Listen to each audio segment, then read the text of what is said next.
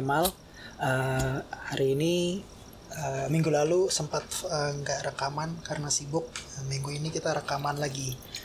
Nah, kebetulan rekaman kali ini masih bareng Adnan. Hei, halo semuanya. Ya, Ketemu lagi deh kita. Iya, karena Adnan satu-satunya teman gue yang nggak sibuk. Gak ada kerja. Nah, saat ini kita rekaman di kampus ya. Lagi nggak ada orang di kampus. Jadi mumpung sepi dan bosan juga udah di rumah berapa? ya? Hampir sebulan. Hampir sebulan nggak ada. Kita juga kampus lim, uh, we have so limited number of activity in the campus. Jadi lebih baik ngerjain di rumah. Tapi ya bosan lah Iya, terus udah flatten the curve juga sih di Australia. Iya. Udah dua, dua hari ini ya? dua hari. Eh, terutama di WA. Iya di State- W di state Western kita Australia. udah zero case, alhamdulillah. Dua hari terakhir. Ya, such a, such a very good achievement. Ya, jadi dua bulan. Mungkin minggu depan ya kita udah normal lagi. Ya nggak tahu lah. Ya semoga. Semoga saja. Semoga lebih cepat lebih baik. Kita enakan di rumah, santai.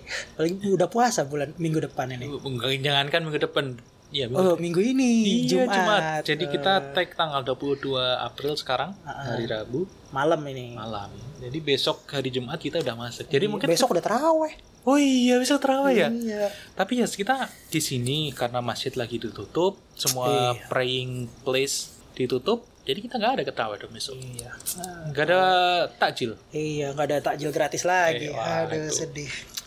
Oh iya, jadi ha, saat ini kita bukan ngomongin takjil, kita mau ngomongin eh, bisnis aviasi di masa pandemi. Tapi disclaimer, kita cuman ngobrol iseng-iseng aja karena kita bukan ahli, bukan ahli. Kita cuman pencinta ya, Kita cuma entusias, Ah, aviation entusias, entus- iya. entusias. aviation enthusiast dan Jadi kalau ada informasi yang salah, mohon segera dibantu, iya, dibantu, dikoreksi, dikoreksi. pang lah pokoknya. Dan ini semua hanya opini pribadi. opini pribadi ya jadi kita nih terti- trigger karena banyaknya maskapai di dunia yang apa ya layoff dulu ya dia layoff layoff Mengurangi frekuensi. Ah, mengurangi frekuensi kayak AirAsia juga udah stop penerbangan ya Sudah mulai. Tapi domestik masih Dome itu rata-rata domestiknya Malaysia dia international flight udah nggak ada kan Iya. terus kalau yang di negara yang di Australia itu Virgin Australia dia udah mulai voluntary administration Yep. Iya. Jadi kayaknya cukup berat ya. Karena yang orang-orang bilang bisnis paling kena paling berat tuh selain F&B ya wi- pariwisata ya. Pariwisata Pariwisata. F&B sebenarnya udah masuk pariwisata ya. Service. Service ya. Service. Tapi pariwisata ya. Maksudnya kan lagi booming-boomingnya tiket murah. Zaman sekarang kan kemudahan traveling kan sangat Iya. Ini kan sangat mudah kan dengan Utama, ya. aplikasi. Laser. Heeh Laser activity. leisure activity nggak kayak dulu dan ya tiba-tiba dengan booming tiba-tiba stop ya drastis kan ini nggak nggak Ah, ini ini ya. Saya, saya ambil dari BBC. Uh, normally untuk bulan Maret kita melihat sekitar 175.000 sampai 180.000 total flights per hari. Cuma uh, sekarang itu have fallen significantly. Sudah satu lumayan drastis. Hanya sekitar 64.522 flights per tanggal 29 Maret. dari berapa tadi? 175.000 175 ribu. jadi 6 64.000 65.000 itu berdasarkan akhir bulan Maret. Udah 50% lebih ya? Hampir sepertiga. Ini banyak cuma tiga, sepertiga dari total penerbangan. Wah per hari. Dua per tiga penerbangan hilang. Oke, coba ya kalau cek cek sky bukan sky scan berapa? Eh, yang itu radar. Ini aku lagi cek sekarang ada berapa penerbangan ini? sepi banget ya. Sepi banget ini. lagian kan rumah kita itu kebetulan deket bukan deket ya jalur jalur jalur pesawat. jalur pesawat kan. Iya. Jam-jam segini tuh biasanya rame tuh pesawat kayak Emirates, Qatar. Cuman sekarang nggak ada kita nggak denger apa-apa. nggak ada apa-apa Eh, berapa minggu ke lalu aku jalan-jalan ke airport penasaran aja sih Hmm. pengen hari minggu terus aku lihat kan itu cuma ada penerbangan keluar yang internasional itu cuma sekali dan itu penerbangan menuju ke Doha udah itu aja Hmm. dan tapi sebelumnya itu ada penerbangan eh, repatriasi dari penumpang kapal pesiar Artania Hmm. menuju ke Jerman Oh, yang dan- ngulangin ya. mulangin dan itu sangat uh, very very rare flights Condor ke sini. Oh. Keren kan? Iya. Tapi ya itulah. Cuma ini sangat-sangat apa ya kayak Sebenarnya kalau lihat di flight radar tuh masih rame, cuman nggak serame biasanya ya. Ya, Tetap sepi. tetap sepi. Garuda masih terbang gak ke Perth? Dua kali seminggu kayaknya. Iya. ya. Iya, Tapi far. siapa yang naik? Ya mungkin yang for good. Iya sih, saya juga mau pulang.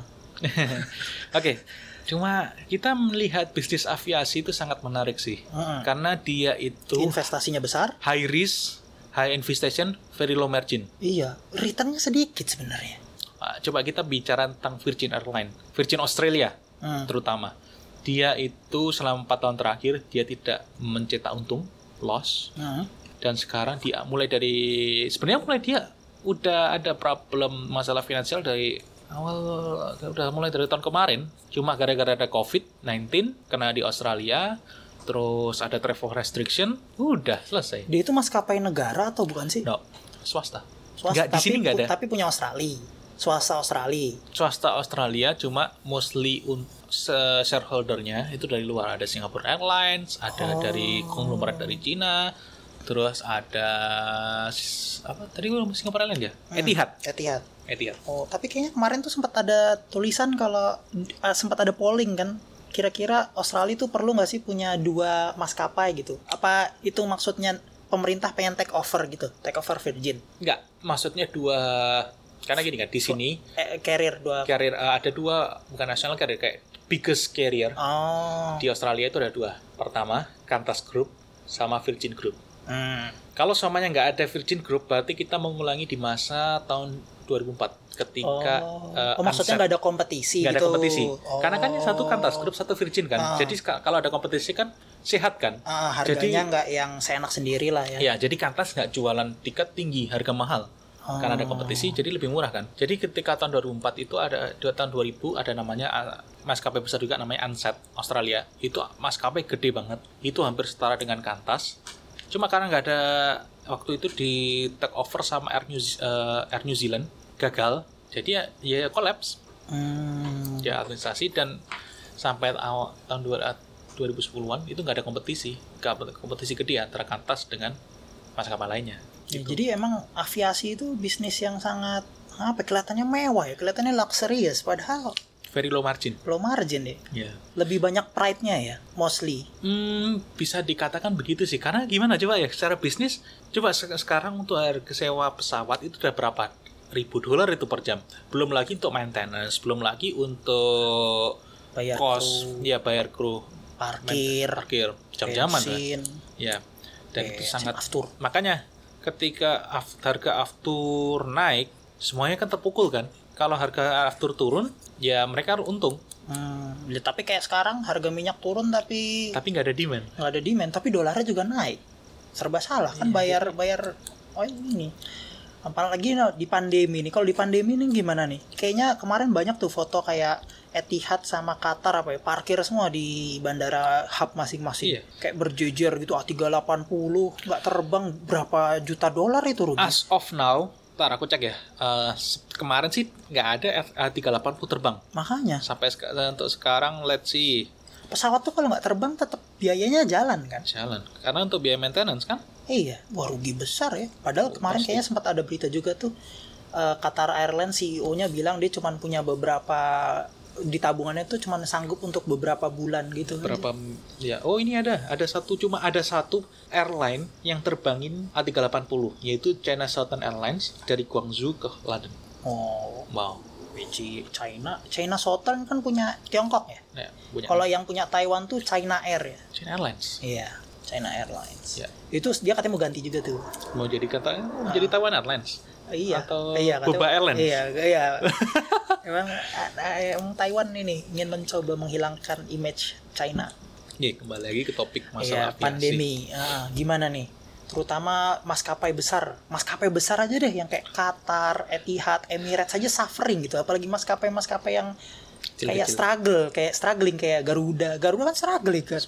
Ya tapi karena dia Iya, tapi nggak mungkin bangkrut sih kalau Garuda sih. negara cuy Iya, pride Indonesia. ini yang paling parah itu Emirates Oh, Emirates tuh. Emirates eh, beritanya sih kabarnya dia tidak mulai akan mul- memulai full operation sampai kuarter 3 2020 berarti itu sekitar Akhir 2020 dong. enggak dong mulai Awal. Juli. Ah, kan sekarang kuartal 2.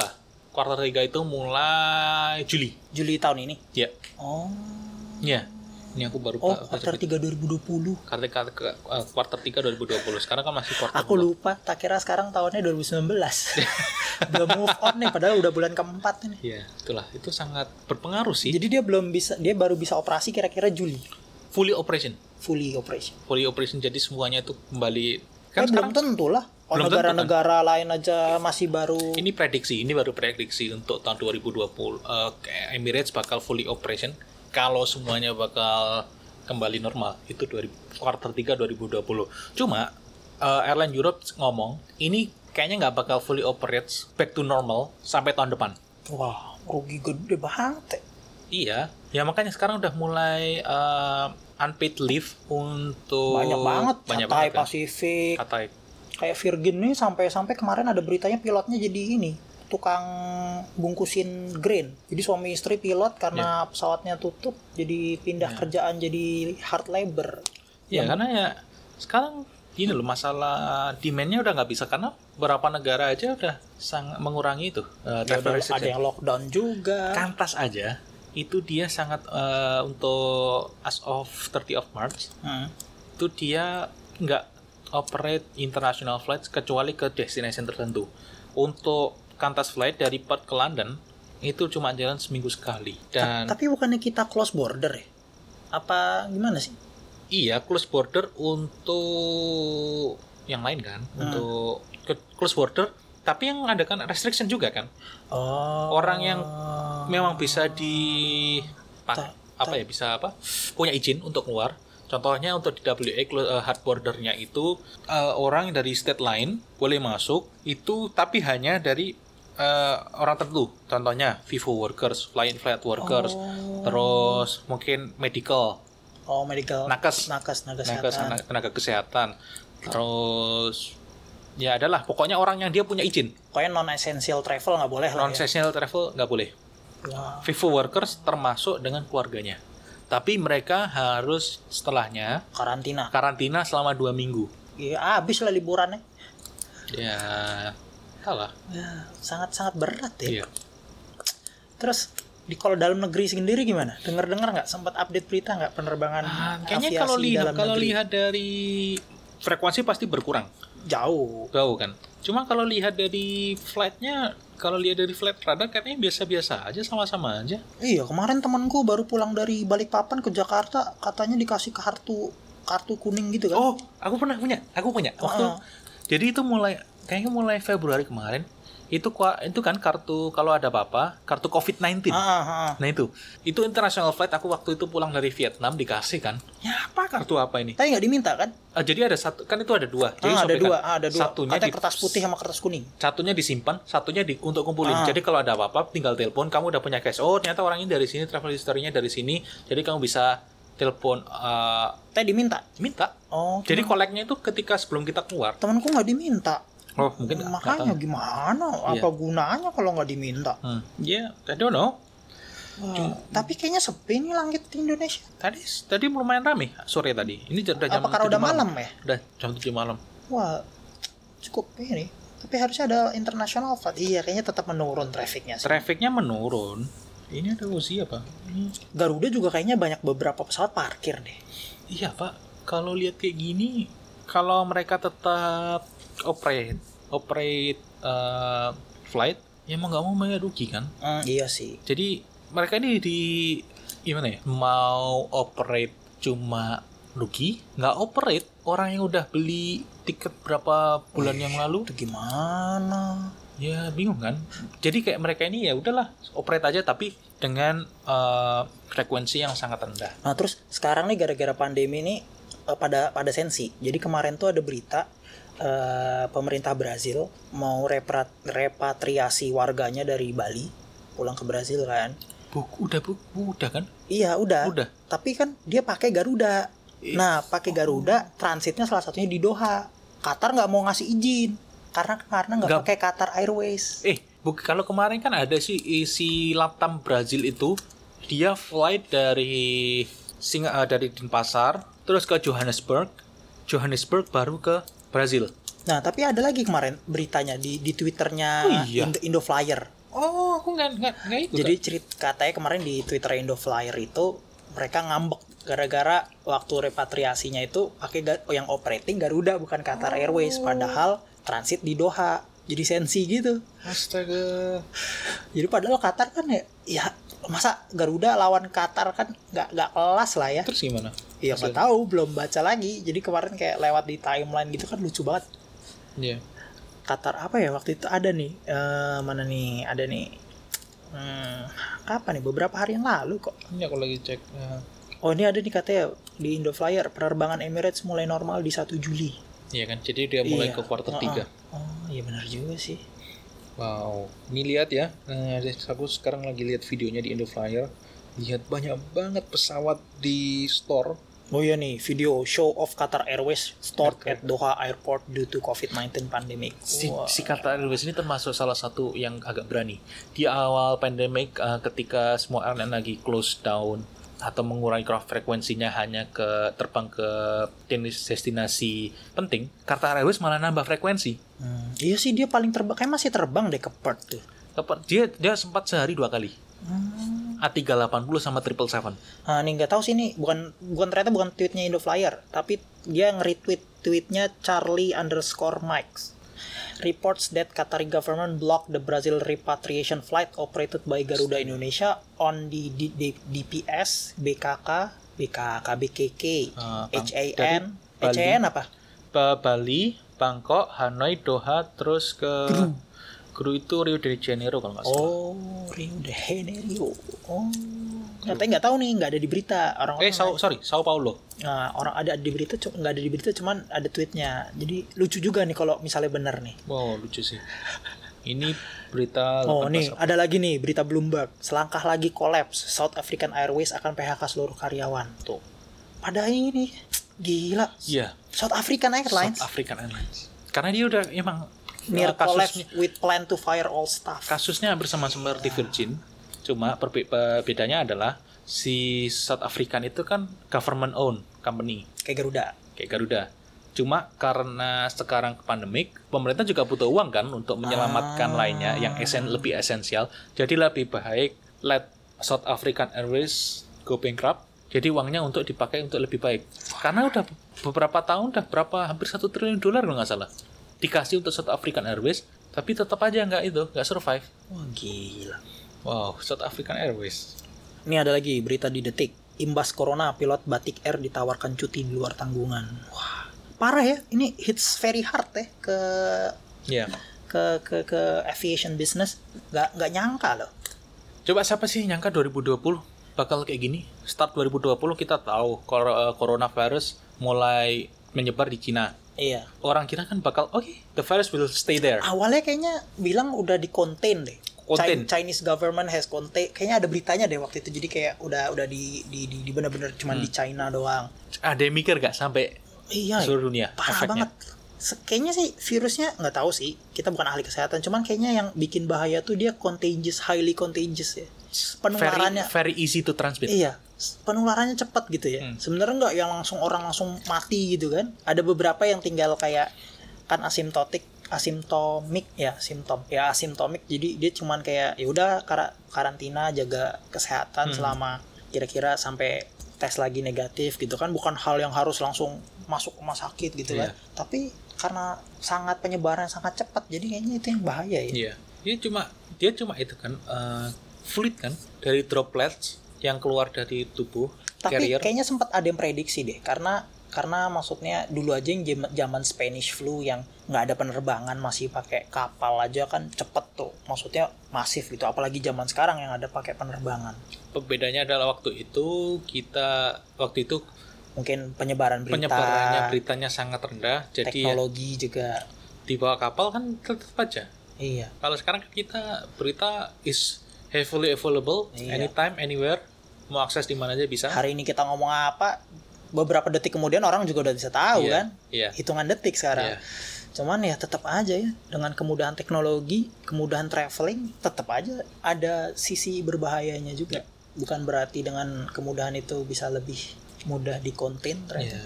Jadi ini oke balik lagi ke penerbangan. Ini aku kalau lihat Singapore Airlines sudah mulai operate balik ke Perth, Mm. Scoot juga. Wow. Scoot masih kalau Singapura dan Scoot tuh masih ada flight ke sini. Cuman sempat cuman yang boleh terbang cuma orang Singapura bukan? dia nggak nggak melayani penumpang transit lagi sekarang. Iya kan? Iya. Circuit breaking di extend sampai Maret, April, Mei kayaknya. Mei, Ini Mei. akhir Mei. Wow. Oke. Nggak tahu, pokoknya Mei deh beritanya. Kan terminal duanya Singapura di close. Tutup ya. Ya, Canggih. ditutup, ha. Karena untuk refurbishment. Cuma sih emang Ya. udah waktunya sih. Sekarang udah kayak lebih baik operating cost-nya semakin tinggi. Yang mending tutup aja lah. Nah ini nih beritanya nih uh, first flight available for reservation as of 7:30 GMT 21st April 20 is scheduled on 1st July 20 Emirates. Oh. Ah, jadi dipindah ke 1 Juli. Oke. Tapi ya nggak tahu ini kan revisi ya. Bisa jadi. Iya, ini semuanya mulai Juli nih 1 Juli 1 Juli 1 Juli ke Mumbai ke Denpasar ke Singapura. Tapi ya kita nggak tahu nih karena Gimana sih prediksinya? nggak tahu kalau kata Pak Presiden akhir tahun nggak tahu nih kita bisa pulang apa enggak nih Ya aku sih mau nggak mau sih pulang. kan bisa extend tapi ngapain Tapi juga ngapain juga di sini lebih baik pulang ya? kan? Iya sih Tapi ya kalau di sini lebih aman. Cuma balik lagi, udah selesai ini. Mm-mm. Visa udah mau habis. oh ya tadi kan kita sempat ngomongin Virgin dia voluntary Administration. administration artinya voluntary administration sendiri itu apa sih Jadi- bedanya sama bangkrut tuh? Voluntary administration adalah di masa waktu company itu sebelum bankrupt. Heeh, Kan ada harus ada salvation plan kan. heeh. Jadi untuk gimana caranya itu nggak bang eh, nggak bang eh, go off the business gitu loh. Hmm. Karena kan harus ada yang dipikirkan. Pertama, aset-asetnya. Yang kedua, pekerjanya. Yang ketiga, bagaimana kompensasinya pekerja kalau di PHK. Karena itu nggak murah. Terus eh sama sama gimana cara bayar utangnya. Cara bayar utang paling mudah ya jual aset kan. Tapi sebelum itu kan kita harus cari plan gimana caranya untuk salvage eh, company-nya ini. Contohnya, cari investor baru Heeh. atau kalau investornya nggak lama, kalau masih ada uang, gimana caranya mereka inject money to the business again. Hmm, jadi belum tentu bangkrut nih Belum tentu bangkrut. kayak dibekukan nih bahasanya apa sama beda? Ah, jadi volunteer itu voluntary itu sukarela bukan free sih, bukan dulu. Jadi kayak ada satu orang ini bakal kan kalau ada perusahaan penjamin gitu Nggak, penjamin bukan penjamin. Jadi kayak setahu gue volunteer itu ada satu orang yang dia bakal oh supervise semuanya nih. Jadi orang biasanya orang yang emang ahlinya dalam ini. Mhm. Jadi mungkin dia dulu CEO ini. Oh, jadi dia ini ya, yang kayak kamu bilang misalnya ada travel agency yang bangkrut gitu. Hmm. Ada kayak badan yang memsupervise. Iya. Pokoknya gimana caranya orang-orang nih apa investor nih dapat uangnya balik gitu ya. Iya, Tapi belum bangkrut nih. belum. Tapi kalau ada yang inject bisa hidup lagi, bisa di revive. Bisa. Ini oke. Ini berdasarkan dari pemerintah Australia. Voluntary administration is designed to resolve a company's future direction quickly. An independent and suitably qualified person, the voluntary administrator, takes full control of the company to try to work out a way to save either the company or its business. Oh, jadi ada dua. Either company-nya mau diterusin tutup, Atau bisnisnya.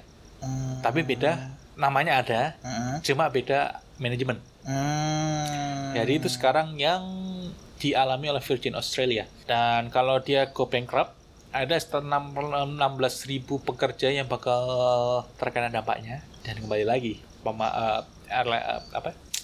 Aviation industry di Australia nggak bakal sustain lagi kayaknya. Iya, Karena bakal dikuasai sama pasarnya juga grup. kecil sebenarnya, pasar domestik ya. Ah iya, karena interstate kan mereka. Oh, orangnya juga dikit. Ini kayaknya bakal itu, apalah sama itu. FIFO worker, FIFO contract untuk bawa pekerja dari kota besar menuju ke tambang. Hmm.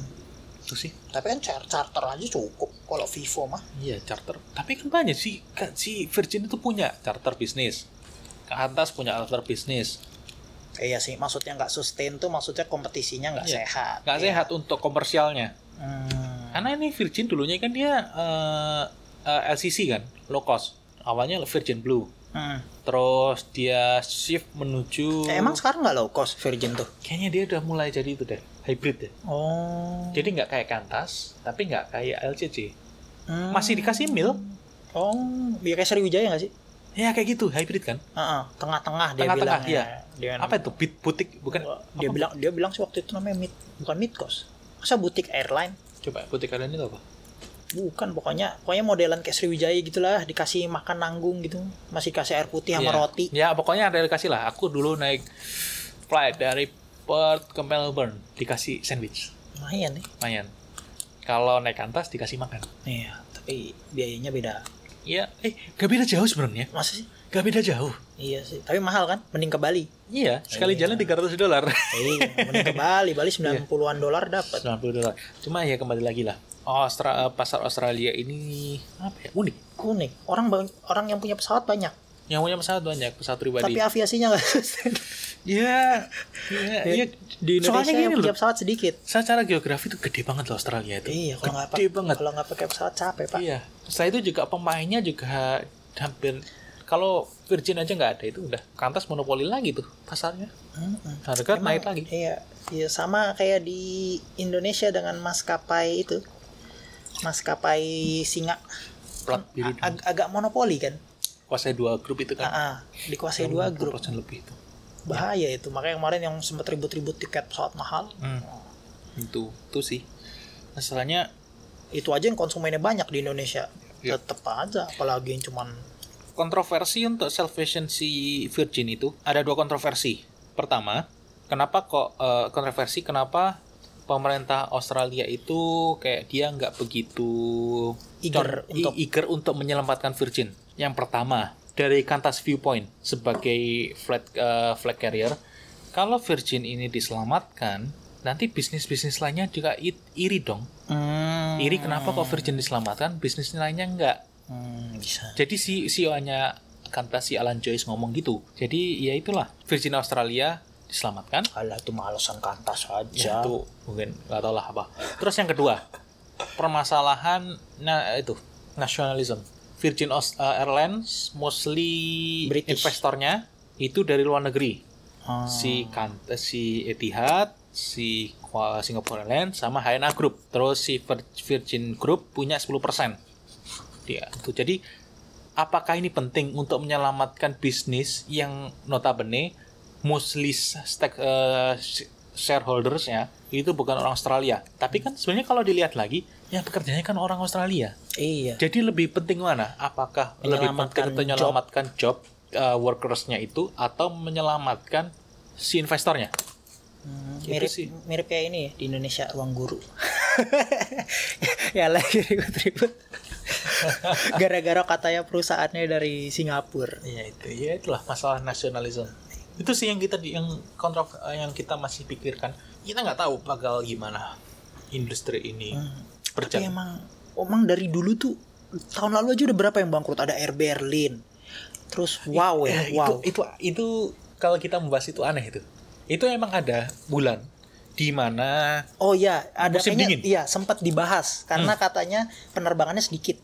Jadi kalau misalnya pas di summer dia nggak peak, maksudnya nggak bisnisnya. Jadi winter itu penerbangan rugi katanya. penerbangan rugi. Ah, Jadi gini, musim panas itu mereka cari uang paling banyak. Ah, ah. Jadi kan kalau uh, airline itu gini ya, kalau kita Januari, Februari, dia kan fluktuatif. Ah, ah, naik Ini kan turun. curve. Mm-mm. Jadi ketika summer dia naik, Naik. terus turun lagi. Ah, ah. Apa dia kenapa ini? Ya pokoknya itulah Eksponensial. eksponensial. Jadi kita Januari itu dia nggak turun, untung kan. turun. Nah, masalahnya perteng itu ada jadwal pembayaran utang. Hmm, Nah, kalau nggak bisa jatuh dapet tempo. jatuh tempo, ya nggak bisa jalan dong. Iya. Either mereka sell the bis, uh, sell the business or go bankrupt. Padahal udah ada udah ada investor baru ya. Kalau nggak salah dia masuk grup Nah, Etihad si- bukan? si- Dilepas kan sama Etihad? Dilepas karena nggak tahu apa salah apa itu. Itu kan si Wizz Air kan itu. Iya.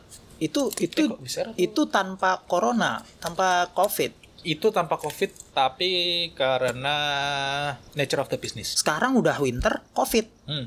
Makin jomplang dong curve-nya. Yep. Wah, udah deh. Nih, Gimana ini? Makanya kalau sampai summer nggak balik bahaya nih. Karena kata katanya Pak tadi dengerin podcastnya sama apa asumsi sama Pak Gita Wiryawan dia bilang bisnis pariwisata tuh bisa booming setelah pandemi karena orang-orang mikirnya pengen jalan-jalan karena kayak ada yang ketunda gitu. Nah, itu- tapi kalau sampai summer nih masih ini, ya orang belum tentu juga traveling pas winter. karena kan itu kan ada petua. In every adversity there is always an opportunity.